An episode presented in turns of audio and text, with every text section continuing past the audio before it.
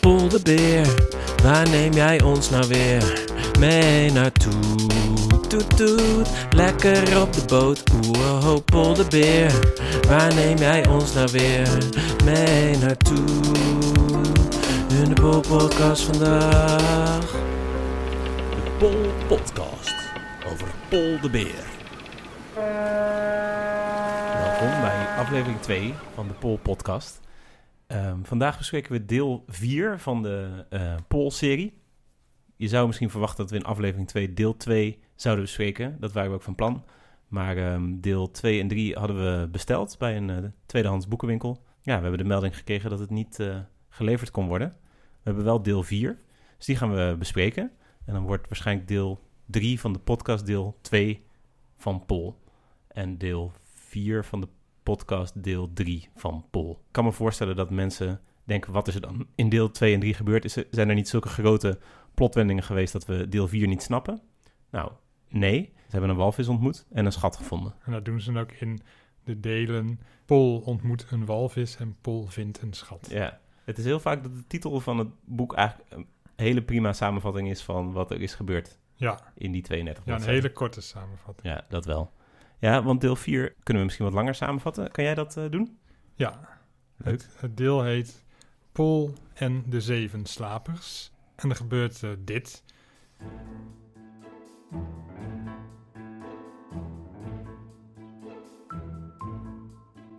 Als dank voor het terugbrengen van de schat die ze in Pol vindt een schat hebben gevonden, krijgen Pol, Pel, Pingo en de admiraal een sousafoon die ze grote trompet noemen en die ze onder meer gebruiken om worst te draaien. In een smalle rivier loopt de boot vast. Ze gaan aan land en komen in een dorp waar iedereen ligt te slapen, totdat de olifant, die klokkenluider is, de klokken luidt. Met z'n allen gaan ze naar de boot om hem los te wrikken. Maar eerst wordt er gegeten. Door het gewicht van al die extra passagiers raakt de boot vanzelf los. Onze vrienden vervolgen hun reis. Op zee ontmoeten ze na een woeste storm twee varkens die even aan boord komen om pannenkoeken te eten. En dan komt er nog een varken aangedobberd dat de sousafoon krijgt, die inmiddels is veranderd in een soort bassaxofoon, omdat de klokkenluider er te hard op heeft geblazen. Niet veel later komen ze thuis aan. Pols moeder is erg blij en bakt pannenkoeken. Dit zijn alle hoofdevenementen in het kort. Maar zoals altijd bij Pol zit toch de kracht in de details. Wat voor wat vond jij? Wat van wat vond jij? Wat voor wat vond jij? Wat van wat vond jij het leukste van het hele boek? Wissen. Wat, wat vond jij het leukste van dit hele boek? Wissen? Er zijn eigenlijk twee grote uitdagingen die in dit eh, verhaal op ons afkomen. Dus dat is dat ze met die boot een rivier in manoeuvreren die eh, veel te krap lijkt te zijn. Dan komen ze vast te zitten. Dan gaan ze mensen zoeken om te helpen die boot eruit te frikken. En eigenlijk eh, door ze alleen maar uit te nodigen op de boot en samen eerst te gaan eten, want dat gaan ze altijd eerst doen. Ook al is het een noodsituatie, zeggen ze van nou, kom helpen, kom helpen, laten we eerst een hapje eten. en dan gaan ze een, ehm, een maaltijd nuttigen. En tijdens het nuttigen van die maaltijd eh, zijn ze met zoveel lui op die boot dat die blijkbaar wat dieper komt te liggen en daardoor eh, los eh, gewrikt raakt. En, ja. Kan dat trouwens? Jij als watermanager? Is dat waarschijnlijk? nou, ja, ik kan, ik kan me juist voorstellen dat je, als je vast komt te zitten, dat je dan dus op iets geraakt bent. En als Ja. je dan heel veel mensen opdoet, dat je dan juist er vaster komt te zitten. ja. Of dat je iets beschadigt. Maar in dit geval zijn ze misschien dat ze juist, ehm, ja, door een rotswand die... die eh, ja, taps toe naar boven. precies, dat was, ja, de woorden uit de mond. Ja, hij kan ook zien wat jij met je handen doet, de luisteraars niet. Maar eh, ja, nee, dat zou kunnen, ja. Dat dit dus inderdaad ehm, op die manier vastgelopen en door dieper te liggen, ehm, hebben ze weer wat meer speling. Eh, maar in ieder geval, de, de bottom line is, dat willen denk ik ook eh, het echtpaar Hansen wil ons dat eh, meegeven. Van als je gewoon focust op de gezelligheid, dan komt het vanzelf wel goed. Door lekker te gaan eten en dan komen ze die kajuit uit zo van, nou, aan het werk, we gaan het probleem op... Oh, het probleem is al opgelost. Ja, En dan, dan is iedereen eigenlijk wel blij. Dus niet meteen in de stress schieten eigenlijk. Maar gewoon eerst even tot tien tellen. En even goed eten. Want anders Ja. dan eh, word je ook maar chagrijnig en dan heb je geen Precies. power. Nee, je moet de sfeer er niet onder laten leiden onder eh, noodsituaties. Dat als je gewoon goed met elkaar en gezellig met elkaar om blijft gaan. En ook zorgt dat je niet eh, hangry wordt, zeg maar. Dat je Mhm. genoeg eh, volle buik. Dan eh, kan je de wereld aan. Hangry, zei je? Ja, Is dat een combinatie van angry en hungry? klopt. Ja. Vet. Ja. Heb je dat net bedacht? Bestaat dat? Nee, het bestaat. Het is Hmm. een, eh, hoe heet dat ook weer? Dat, wissen, heet een portmanteauwoord. Ook wel mengwoord, vlechtwoord of kofferwoord. Pol, pol, pol de beer, pol. Pol, pol, pol de beer, pol. Pol, pol, pol de beer, pol. Pol, pol, pol de beer. Pol, pol, pol de beer, pol. Pol, pol, pol de beer, pol. Pol, pol, pol de beer, pol. Pol, pol, pol de beer, pa. Eh, ja, dus dat vond ik het leukst. Interessant, want het is grappig, want ik vroeg jou eigenlijk naar een detail, maar je komt eigenlijk met een soort wijze les. nou, eh, het, hele boek zit vol met detailtjes. En de, de hoofdverhaallijn die lost zichzelf op. Meestal is het andersom, dat, dat alles dient tot het hoofdverhaal. Ja, Maar in dit geval is het hoofdverhaal echt een bijzaak. En dat is met Paul wel vaker het eh, geval. ja, Het is gewoon dat je onderweg een beetje lol hebt. het gaat niet om eh, de bestemming. Precies. Ja, ja zoiets.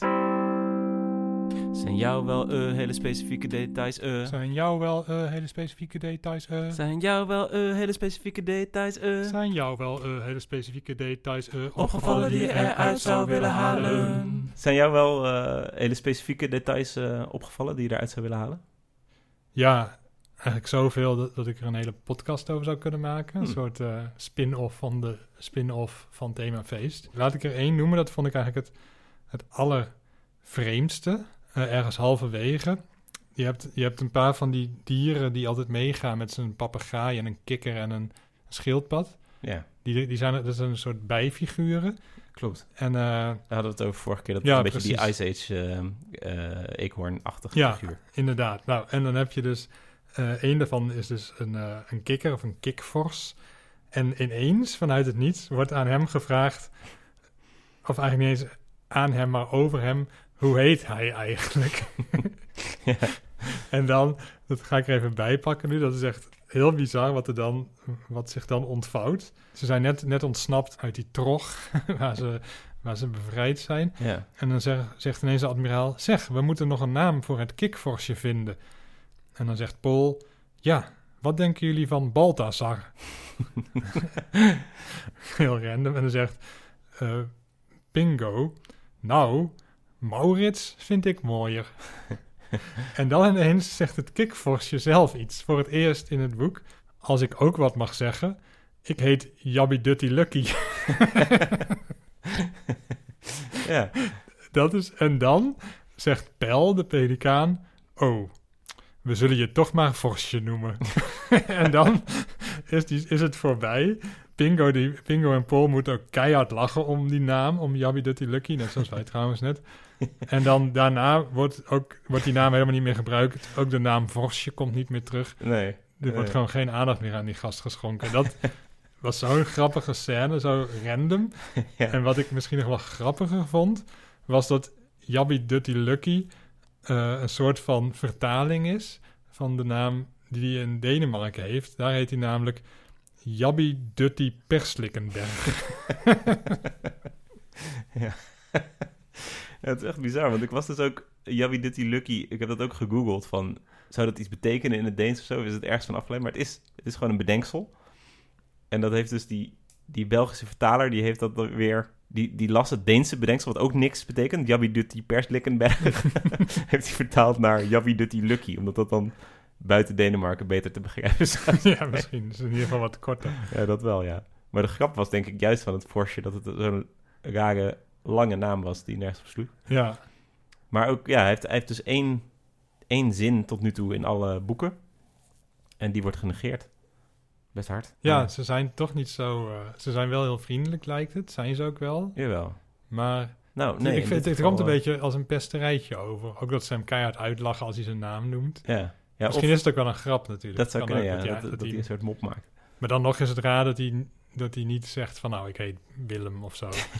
Ja, maar het is ook heel vreemd dat je inderdaad in de... Is dat de tweede persoon? Over iemand kan zeggen van... We moeten nog een naam voor die gast daar bedenken. ja, dat- die erbij is. Zo. Ja, in Eh, plaats van dat je vraagt hoe heet jij Balthazar. eigenlijk? ja, precies. Want hij kan blijkbaar praten. En als hij praat, zegt ze... nee, we noemen je kikker. ja. Rasmus Klump, Rasmus Klump mochte gern sein Bötchen fahren. Rasmus Klump, Rasmus Klump esse gern die Pfannekuchen, macht davon Touren auf die Mari mit seinen Freunden. Trefft so viel Schweinen, segelnde Schweine.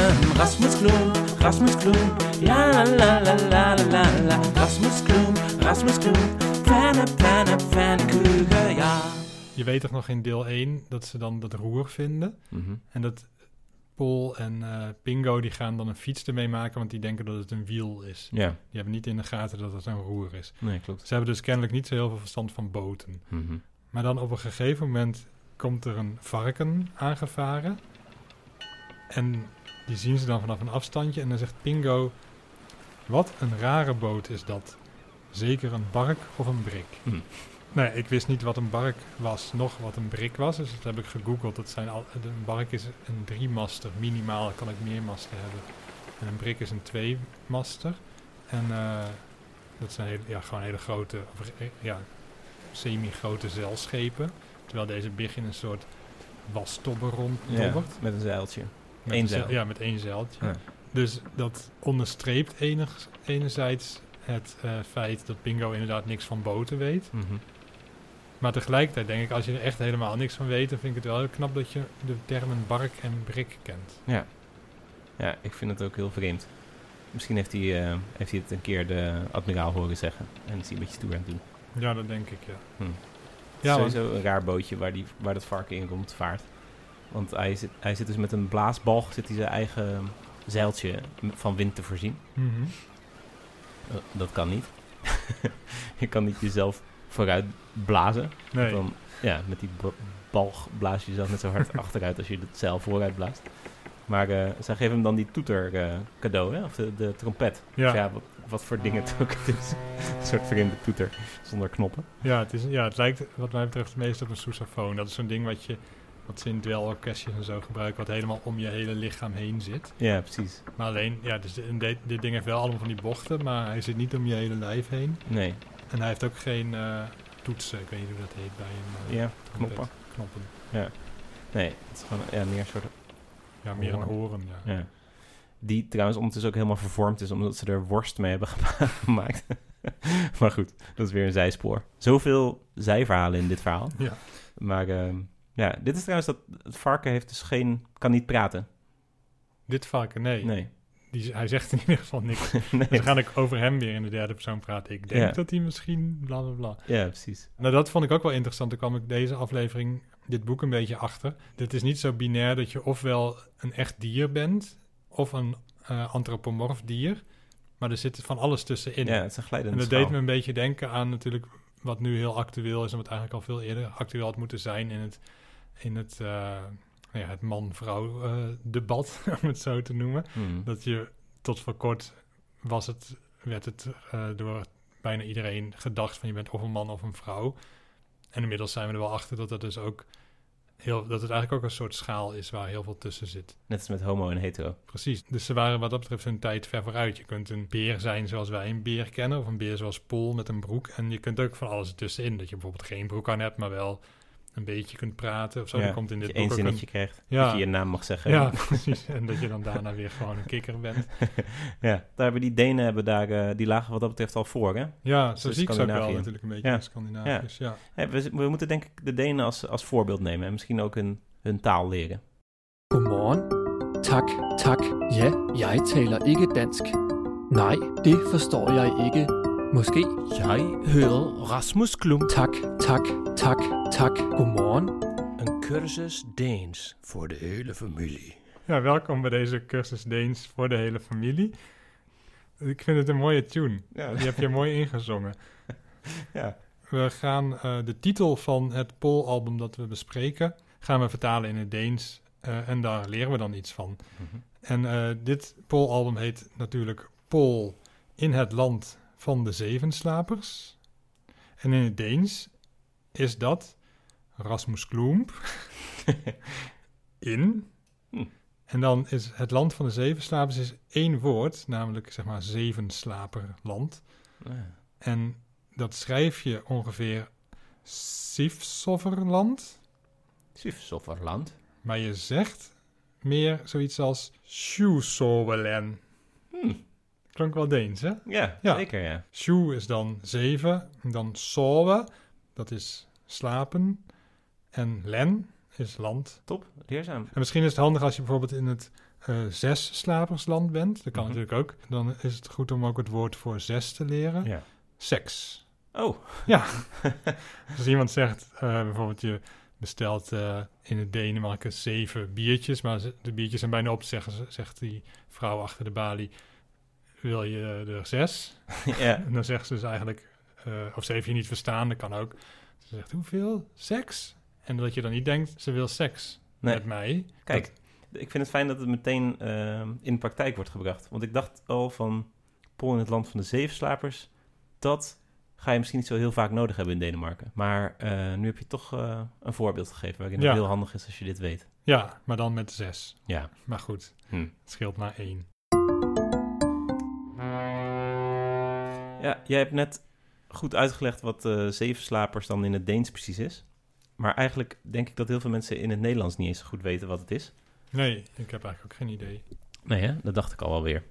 Mooi is dat. Ik heb eh, eigenlijk wel drie verhalen over eh, wat zevenslapers zijn. Veel, hè?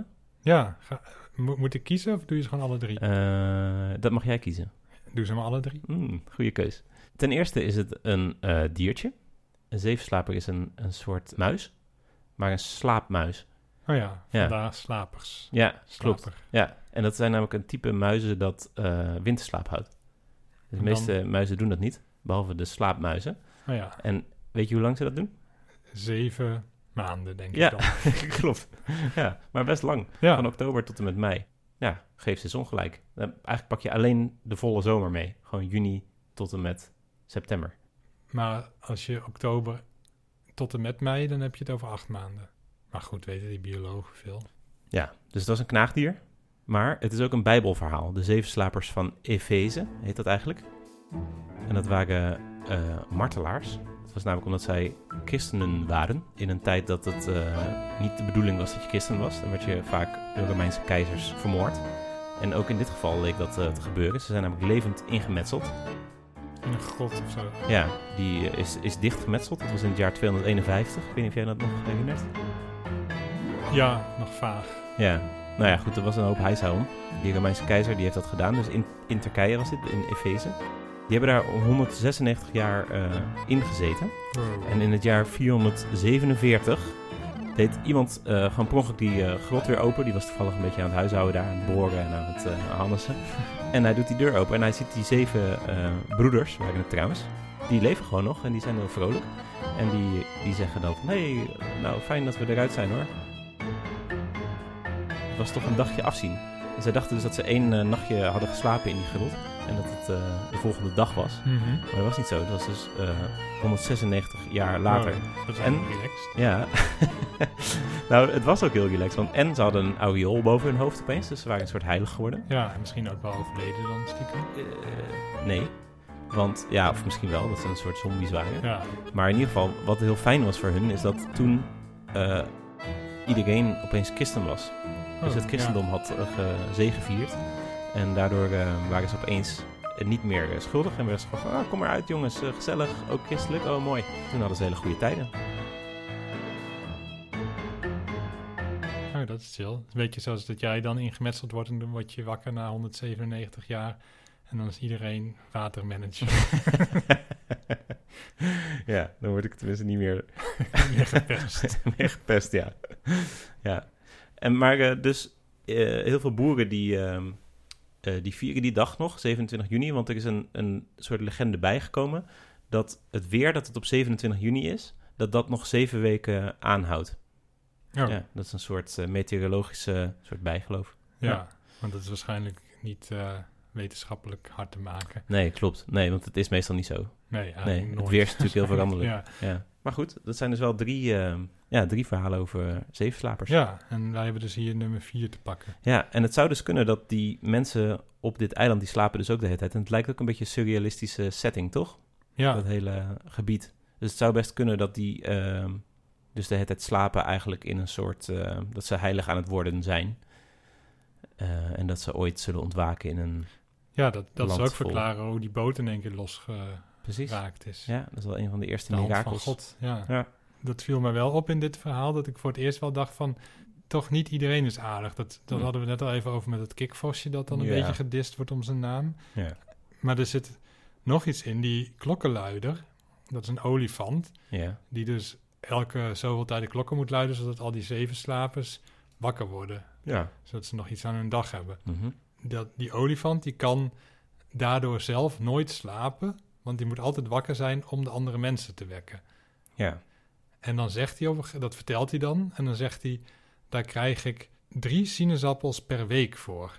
Ja, klopt ja. En dan weet ik natuurlijk niet wat de waarde van een sinaasappel was in die tijd in dat land, maar ik stel me voor dat dat niet heel veel is. Dat het, lijkt een beetje op dwangarbeid. Hm. En ik vraag me dan af of Paul en zijn vrienden dat doorhebben. Want ze spelen dat spel mee, Ja. maar ze hebben het er verder niet over.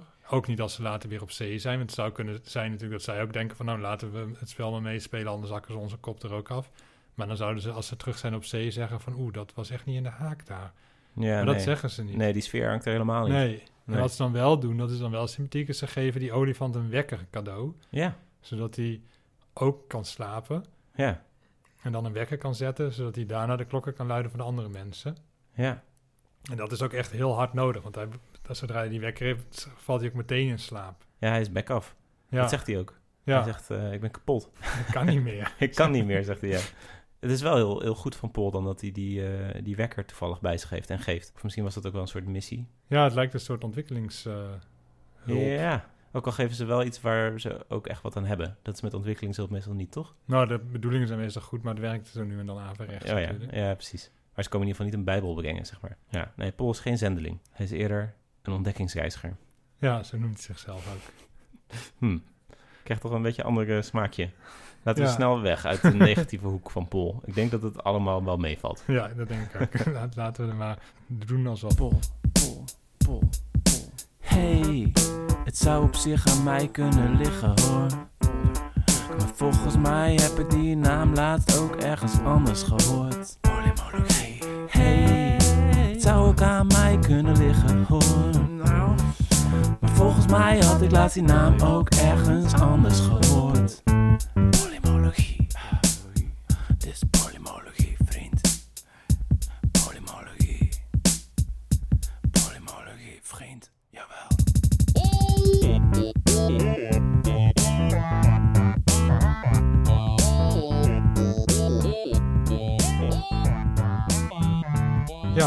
Vorige aflevering hebben we het over Pol gehad en waarom die Pol heet, terwijl die in het Deens Rasmus Klump heet. Ja, vind ik nog steeds raar. Vind ik ook nog steeds raar. Dus ik heb die mensen, die had ik toen toch gemaild. Ja, er geen antwoord van. Ja, Ja. nou, daar heb ik nog steeds geen antwoord van. Dus ik heb ze nog een keer gemaild, Hm. maar nog geen bericht gehad. Dus ik denk dat we deze vraag even moeten parkeren. Oké. Uh, maar gelukkig heb ik wel iets anders wat we in deze rubriek nu even kwijt kunnen.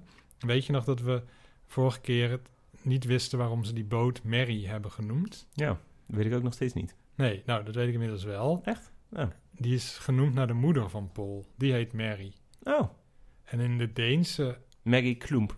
Mary Klump, inderdaad. Neem ik aan, tenzij ze gescheiden is. Want ik weet niet... Ja. Tot nu toe ben ik geen vader tegengekomen. Nee, Maar, dat is waar. maar misschien dat hij dan in de delen 2 en 3 wel aanwezig is. Ja. Nee, dat, natuurlijk niet, want dan zijn ze op zee. Oh ja, nee. Dat maar misschien, komt, misschien is, is er een vader, dat weten we niet. Maar in ieder geval, die moeder heet Mary. En in de Deense aflevering hebben ze dat dus wel eh, gezegd van... we noemen de boot Mary, want zo heet mijn moeder. Maar Ja. in de Nederlandse versie hebben ze bedacht van... nou, dat vertalen we niet. Nee. Ik vond het al heel vreemd dat ze zomaar zeiden van... Oh, we noemen hem Maggie. Ja, Net als, net als die... eh, dat kikkertje gewoon... Nou, Baltzar. ja. Zonder ja enige misschien dat het in het Deens wel een supergoed Ah. verhaal is. En dat ja, dan- ik wou net zeggen, misschien het de vader van Paul wel Baltzar. oh, dat zou kunnen, ja. Ja. En de vader van Pel heet dan eh, Wilhelm. Nee, Maurits. Maurits. Oh ja. ja. Huh. En de vader van de admiraal heet dan misschien wel Jabbi Dutty Persenrekenberg. Hè, hè? Wat een hoop mysteries ontraveld in deze polymologie. Nou, ik denk als we deze podcast eh, beter hadden willen maken dan die is, hadden we misschien ook de Deense strips moeten kopen. Ja, En dan een vertaalbureau inschakelen Ja, en dan de verschillen naast elkaar leggen. ja. Maar ik hou eigenlijk ook wel van de, van de mysteries ja, die precies. zo ontstaan. Je moet ook niet alles willen oplossen. Nee. Ja, dan zijn we denk ik nu aan het einde van deze fijne aflevering alweer. Maar we gaan er natuurlijk altijd uit met het einde ook van de strip. En dat lees jij dan voor. Tenminste, dat heb je vorige keer gedaan. Misschien kan je dat weer doen. Dat dat Ja. een beetje een soort vaste prik wordt. Dan hebben de luisteraartjes iets om naar uit te kijken. Ja, ik vind het een goed idee.